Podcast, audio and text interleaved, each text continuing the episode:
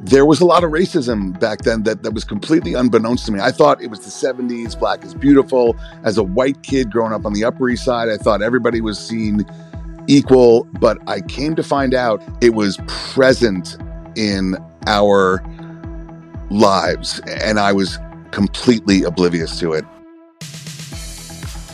Welcome to 83 Dutchmen, a podcast made primarily for the middle aged men who were once members of the class of 1983 at the collegiate school, as we all get ready for our 40th reunion in May of 2023. I'm Taylor Mali, the class agent for 1983. Each week, I'll be catching up with a different person from our era, mostly classmates, but maybe teachers, maybe girlfriends, maybe even the Birdman. This is not a rah rah school pride podcast, and it's not about trying to cajole generous donations to a rich private all boys school that maybe doesn't really need the money anyway. We're figuring out what it is, but speaking as the poet that I am, I hope it will be about stories, insights, recent news, successes, failures, regrets, and all manner of artful epiphanies. My guest today is Tony Marr, who was, and I don't think it was just me who thought this, probably the most popular kid in the class of 1983. Funny, personable. You were polite when you needed to be. You were the obvious choice for the quarterback on the seventh and eighth grade football team. You were the pitcher on the baseball team. You were not afraid to talk to actual girls from Brearley, Chapin, or Spence, maybe even Nightingale. Tony Marr, thank you for joining me. How are you? That was a very sweet uh, introduction. I'm I'm doing well. Uh, in the very first episode of 83 Dutchmen, to David Kramer, reported that you quoted Hank Baer, who used to be a member of the class of 1983.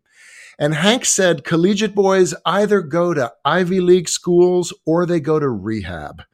Where was it that Hank Baer said that? And were you the one he said it to? I definitely was the one he said it to. And Hank said it years ago. And he just had a much better experience at his secondary school. We went to Williston, Northampton as a boarding school in the middle of ninth grade. He found collegiate um, unforgiving, I guess is a good way to put it, and uh, has no great love for it, although he does love to hear me tell stories about all the guys and what they're up to. And I think getting to the meat of what he said, that it is sort of true that my experience with collegiate, looking back on it, I have nothing but but really great memories and a couple of bad ones. But uh, I do think that collegiate at that time, anyway, focused more heavily on its success stories than it did on its hard luck stories uh, and there was 50 52 of us and there was more than a few hard luck stories and i count my academic pursuit as one of those and uh, that wasn't something that collegiate really wanted to talk about or focus on. Uh, uh, they much prefer to focus on Yale than jail, I guess, is what I'm trying to say. Which reminds me, um, Hank, he also said that you were going to be the perfect guest for my second episode because David Kramer was the head boy and you were the worst boy. Do you think Hank left collegiate because he didn't want to go to rehab and he wasn't smart enough to get into an Ivy League school? No, no, no, no. I don't. I think Hank wasn't having a great time of it at collegiate, and he uh, the what he chose to do proved that he was right in leaving because he really loves Williston. Still to this day, he's a donor. He went to Bates uh, in Maine, didn't love Bates, and so any of his love, his his finance goes towards Williston, Northampton. So he made a great choice for himself. My first memory of you uh, comes from gym class in first or second grade. Our teacher was a guy named Mr. Goggins, and he had to pull you out of a dodgeball game and sit you on the benches because you were so angry and you had become hysterical. You were hyperventilating, mm-hmm. red faced, crying, and just seething with anger. I don't know whether he had made a bad call. And I remember thinking at six or seven, holy shit. My first question is about your temper. And then I want to I want to I want to twist it by saying that in preparation for this interview, I read that your brother, David Marr III, who was class of 79, uh, in an interview, he said that he had inherited his mother's golf swing and his and his father's temper. What about you? And is the temper connected to rehab in any way?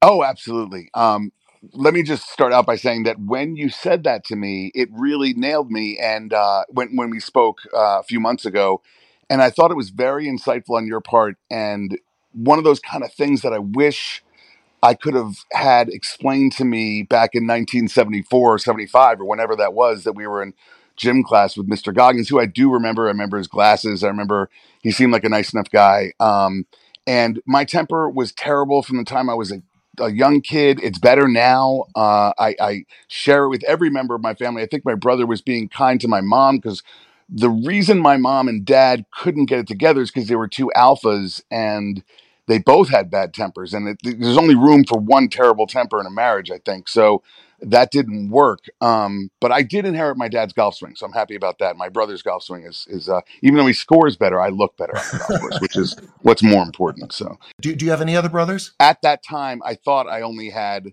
a brother a sister and myself and then i had two stepbrothers when he remarried but uh, came to find out later on my mother had given birth prior to marrying and given the child up for adoption so I found in the last five years, I have another sister and uh, we've become good friends. Yeah. Through 23andMe, my aunt Ellen, Hank's mother, and my real oldest sister, who I did not know I had, both put in. And, and the story was told not long after my mother died that, that my aunt Ellen told us that, that uh, we had another member of the family. So, so it was kind of interesting stuff. So your aunt chose not to keep the secret that her sister carried to her grave? Wow, you went right there. That's that that took a little bit of took a little bit of of uh, family therapy to get through that one. But yeah, that that was that was I did not receive that well. I didn't think it was her story to tell. Uh, but it doesn't matter. At the end of the day, I have a sister. She lives in upstate New York, and uh, everyone's happy that we know each other. And I'm really happy that she has some connection to blood re- relations that she never had before in her life. So it's really been nice to give her that. So Yeah. Yeah. But oh, I want to tell you, it's going back to my dad because we kind of got sidetracked there. My dad in 1965 won the PGA, the one of the four major golf tournaments on the day I was born.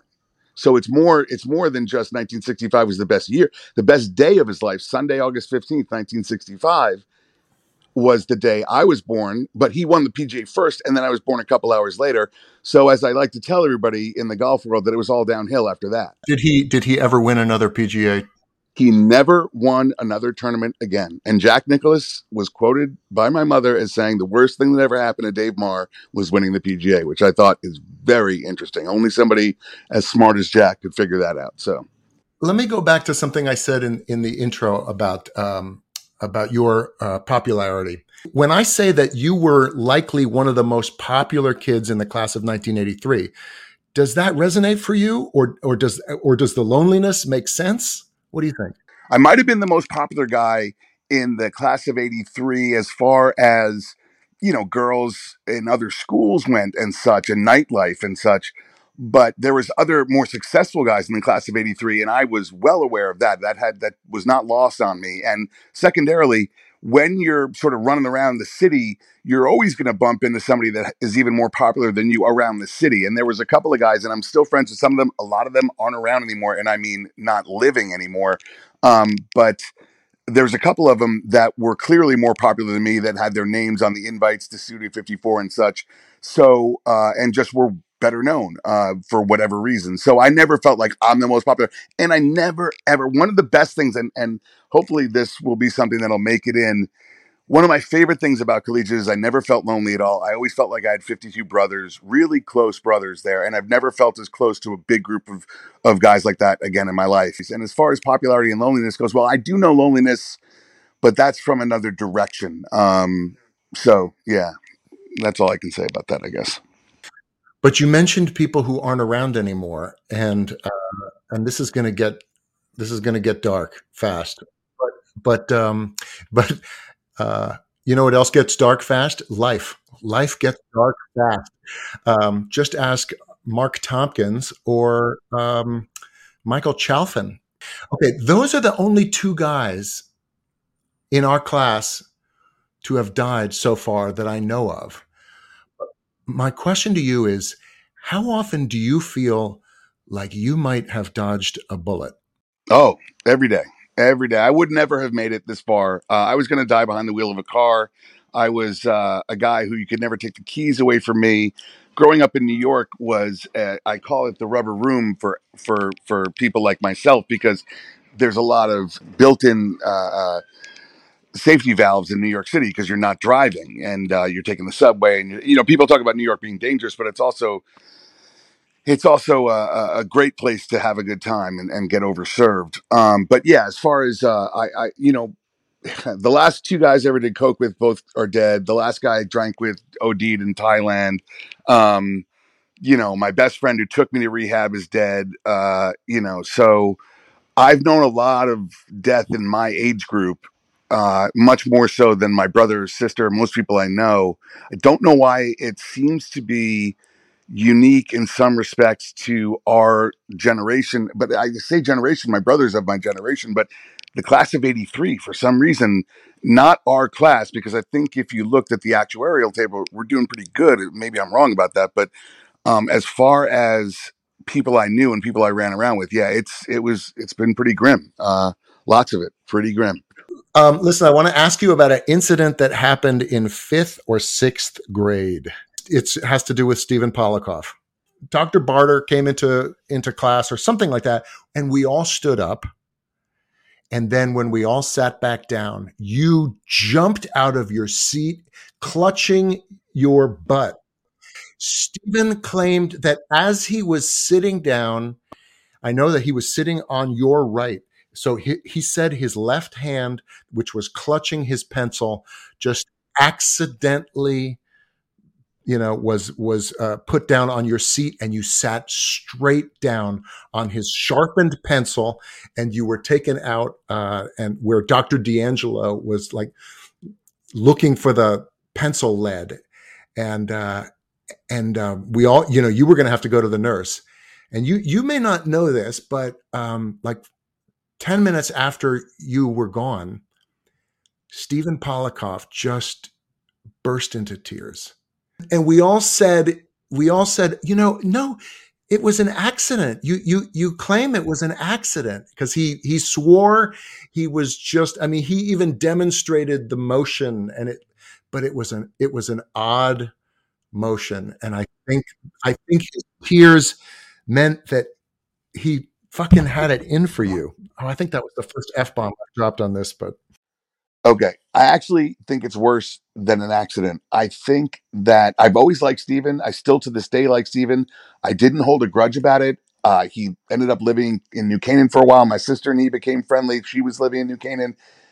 I think that Steven just the way some sociopaths do from time to time wanted to see what would happen if he did this like buried a cat up to its neck and then ran over it with a lawnmower you know? I think there was a little bit going on there like let's just see what happens. Let, if i just do this i don't think steven's a full-time sociopath but i think he's got a little bit like it's just sort of a uh, you know it's part from time to time. sociopath. I'm a poet i get it. And the best part of the story is that dr d'angelo was not the last person to look for the lead.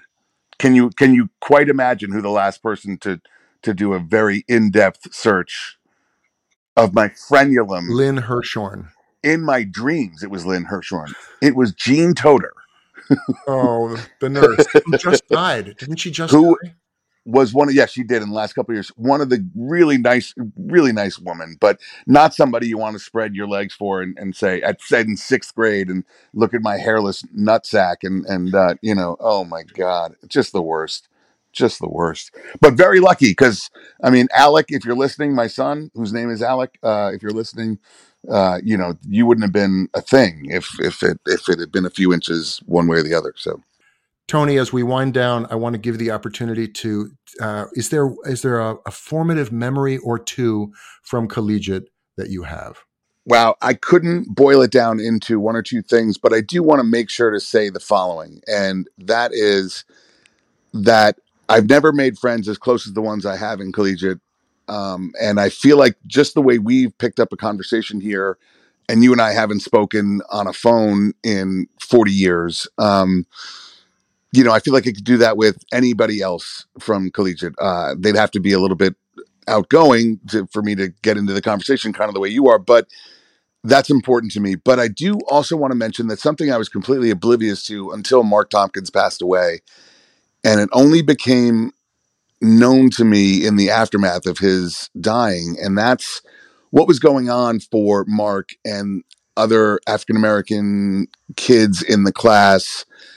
Theo was uh, one I think of a lot. Um, there was a lot of racism back then that, that was completely unbeknownst to me. I thought it was the 70s, black is beautiful. As a white kid growing up on the Upper East Side, I thought everybody was seen equal, but I came to find out, and Mark was silent about this growing up. He did mention when he was driving around Santa Monica as an assistant DA for Gil Garcetti out there that he often got pulled over for driving while black and had to show his ADA badge to the cops in, in Santa Monica. Um, but it just it, that's not that that isn't where it started in Mark Tompkins's life. Uh, it started a lot earlier. It was present in our lives, and I was completely oblivious to it. And and and oblivious uh, is com- is adjacent to complicit, don't you think? Yeah, I, I you know.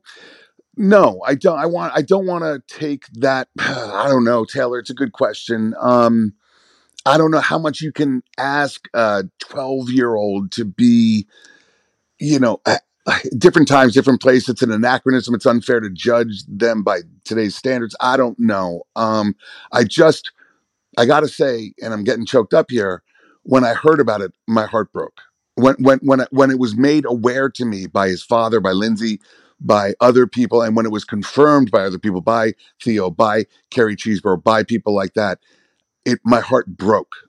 My heart broke, and and uh, you know, I just I, I don't know what to say other than that. I know the collegiate's going in some, you know, famously now in the New York Post, they're going to great lengths to address certain situations. Um, I, you know, I don't know how how how. I, I think it's a different time and place, and I, I can't know what the school feels like inside. None of us can, unless we were, you know, freshmen or sophomores there. Um, but I just think it's important to say that my experience there wasn't everybody's experience there, and for good reason and unfair reasons. So that's it. Yeah. Thank you, Tony Marr, so much. This conversation is definitely just beginning. And thank you for listening to 83 Dutchmen. I'm Taylor Mali. Don't forget that class notes are due very early this year by September 29th. And I'm collecting them this time on a Google Doc. The link is in the bottom of the last few emails that I've sent the class. I'll be back soon with another episode of 83 Dutchmen, so please subscribe to this podcast wherever you get your podcasts. And reach out to me if you'd like to be one of my next guests. This will always be utterly unconnected to making gifts to the school, which I hope you will do automatically. I will see you next May, if not sooner. Bye bye.